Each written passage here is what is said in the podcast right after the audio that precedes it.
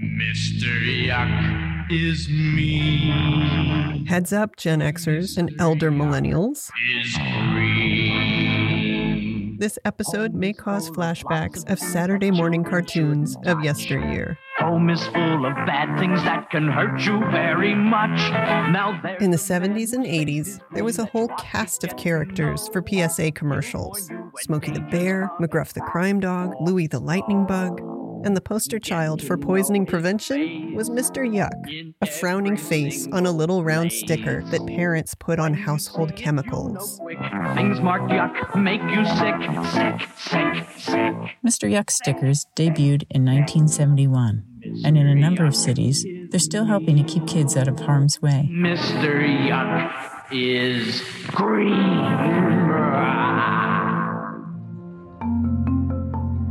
From the University of Pittsburgh, this is Pitt Medcast. I'm Erica Lloyd. And I'm Elaine Vitone.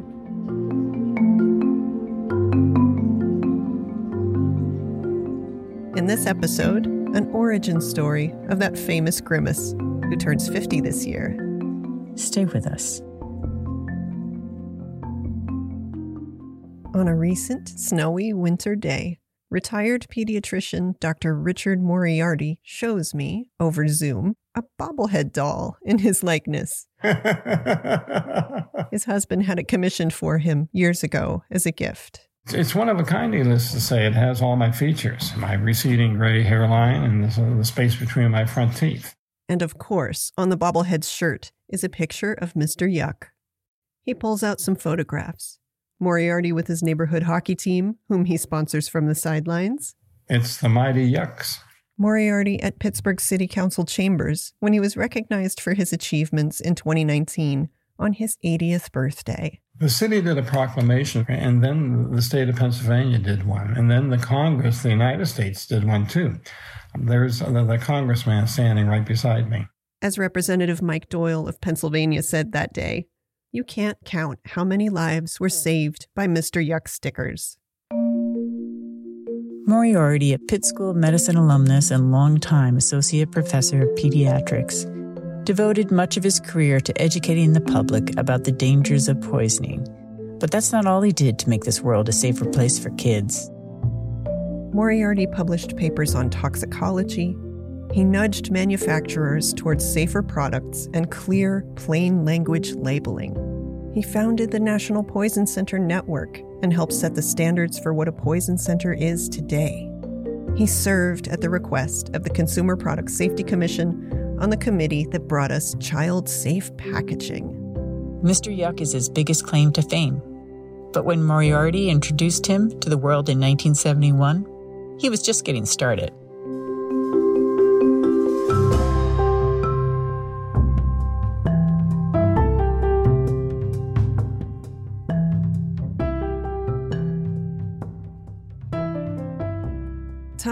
Was when those round green faces with tongues stuck out in a universal sign of distaste could not be found under the kitchen sink.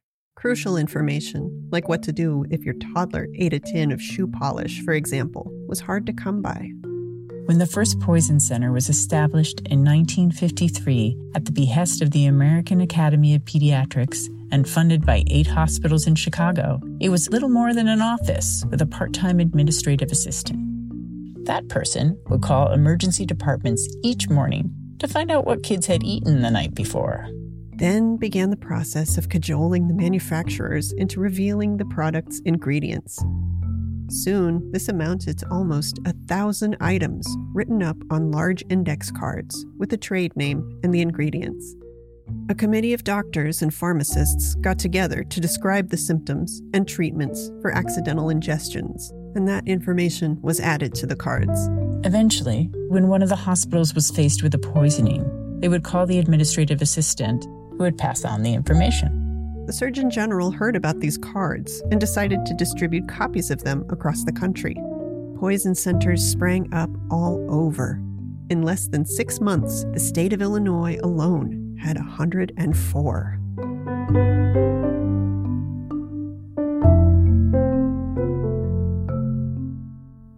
Index cards are easy to carry off. Before long, the information was scattered all over hospitals. The chore of actually locating all of a poison center's cards and then keeping them current was not a task for the faint of heart. This was the sorry state of affairs when the young Richard Moriarty, a native of Pittsburgh's Lawrenceville neighborhood, was training in pediatrics in the late 1960s. Yeah, I was doing my internship and residency at Children's Hospital here in Pittsburgh, and we would rotate through the emergency room, and there was a poison center there in name only. It consisted of some outdated toxicology books, that card file, which was usually a total mess, And a phone. And, and when the phone rang, whoever picked it up was the Poison Center. And it was us, interns and residents. And we were flying by the seat of our pants. the illusion of expertise troubled him. And I thought, there's got to be a better way to do this.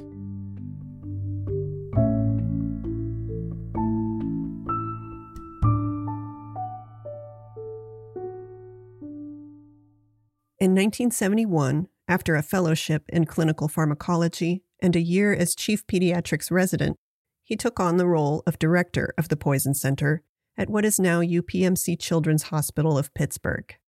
Moriarty hired clerks to get the files in shape and developed a dedicated nursing staff to handle the center's calls. His was one of the very first poison centers to provide 24 hour a day, seven day a week coverage.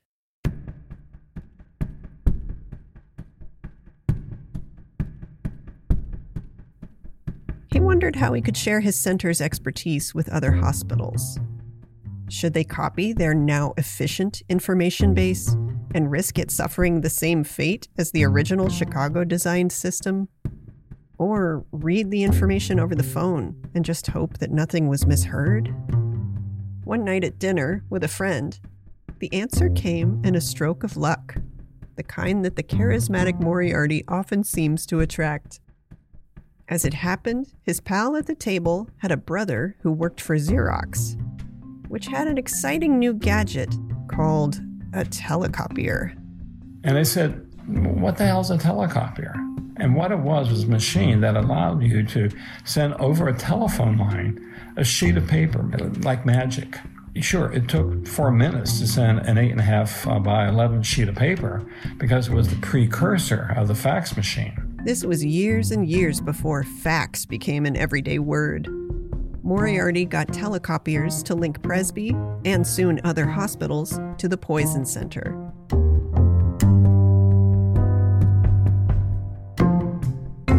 That was a game changer. So I would say, look, you need to go to Butler Hospital. We'll be in touch with them and we're going to send them what they need to know about how to manage what happened to your kid. And by the same token, Butler Hospital could then send us how things went. And with that information, we could really begin to fine tune our treatment protocols. As the center at Children's became more and more of a resource, Moriarty's thoughts turned to outreach. There was a real problem with families immediately jumping into the car rather than calling the poison center first. As a resident, Moriarty once saw a family that, in the mad dash to the hospital, got T boned by a truck. And I thought, you know, th- this is dumb. This should never happen. Because frankly, the vast majority of things that kids or, or anybody get into, they're not life threatening. And if you call us, we could say, okay, not much to worry about. Settle down. You don't have to do anything. Or we could handle it at home. Or if we really needed to see them, we could say, sure, come on down. So that was the beginning of my thoughts about an educational program. After another dinner with friends, he didn't eat dinner at home very much in those days, he notes, laughing. Moriarty found himself hooked up with the Vic Maitland Agency and its stable of artists and advertising experts, including Dick Garber, a marketing wizard. The project team went directly to their audience. So we ask kids if you get into a poison, what happens? Three common themes emerged. Your mother would yell at you, you'd get sick, you'd die. So he had a graphic designer make mock ups of a yelling face, a sick face, and a dead face. Then he asked another group of kids, Which face do you not like? And the kids said, We don't like that sick face. And the finishing touch? The color. They tried out several with their target market, and the one that really repelled the kids was bright green.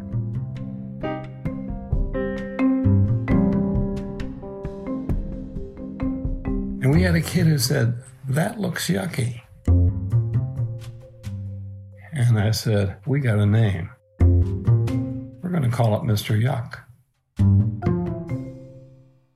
Moriarty presented Mr. Yuck at the national meeting of the American Association of Poison Control Centers in the mid 1970s. The first to sign on was what's now known as the Washington Poison Center in Seattle.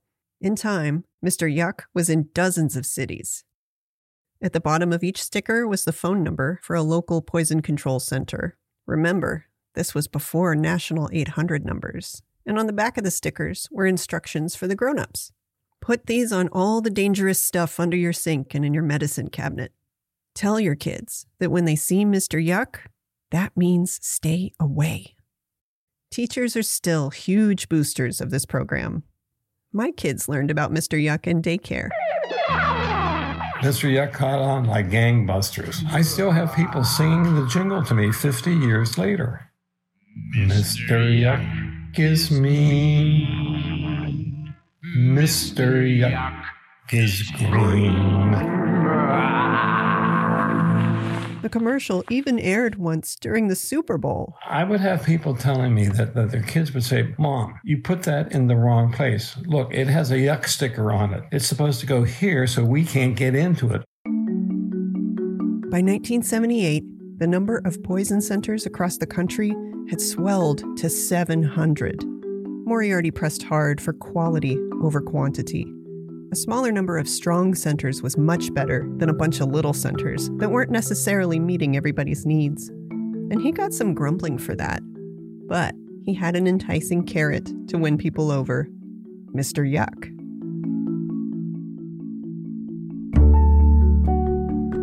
Everybody loved Mr. Yuck from a medical standpoint, but I said, you got to do it with everything else. Meaning, you've got to be open 24 hours a day, seven days a week.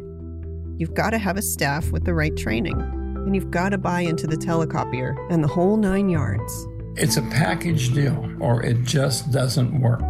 Today, there are 55 poison control centers across the United States. A national poison help hotline number, 1 800 222 1222, routes calls to the nearest poison center, staffed around the clock by pharmacists, physicians, nurses, and other toxicology specialists. Each year, the Pittsburgh Poison Center alone responds to more than 150,000 requests for poison information. Their offices at UPMC Presbyterian, helmed by Managing Director Dr. Amanda S. Korenoski and Medical Director Dr. Michael Lynch, are still home base for Mr. Yuck. To order your own set of Mr. Yuck stickers and other poison prevention education materials, visit their website, MrYuck1.com. That's M R Y U K, the number one, dot com. During the pandemic, with families spending so much time at home, accidental exposures are on the rise, especially for bleach, hand sanitizer, and disinfectant. So, a quick PSA make sure to ventilate properly when you use these products. And of course, keep them away from kids.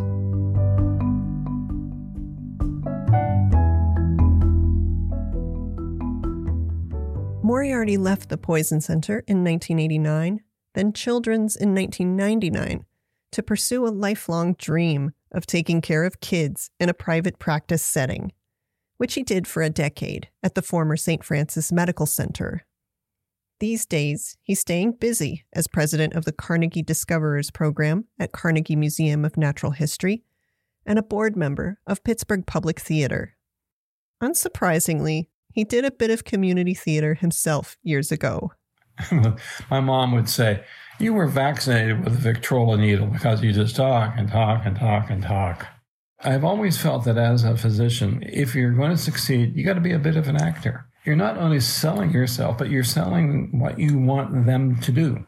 And particularly in pediatrics, that can get to be tough. Whenever he gets to chatting with someone new, like a restaurant staffer, he shows them the Mr. Yuck symbol and quizzes them. He always has a Mr. Yuck handy because he carries a money clip with the famous face engraved on it, a gift from the former Pitt pediatrics chair, Tim Oliver. I would say, Do you know what that is? And they say, Oh, yeah, that, that's Mr. Yuck. And then I would say, Well, guess who brought you Mr. Yuck? And then all kinds of stories would come forth. I've run into people that say, Yeah, you saved my life. And I say, Well, a whole bunch of folks helped to save your life. You never do it alone, he says.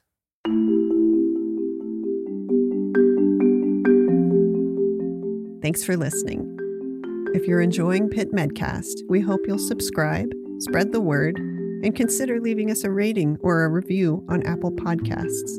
Those help us to move up in the charts so more listeners can discover the show. For heads up on our episode releases, follow us on Twitter at PittMedMag, Instagram at Pitt underscore med underscore magazine, or visit our website, pittmed.health.pitt.edu. And Pitt is always with two T's.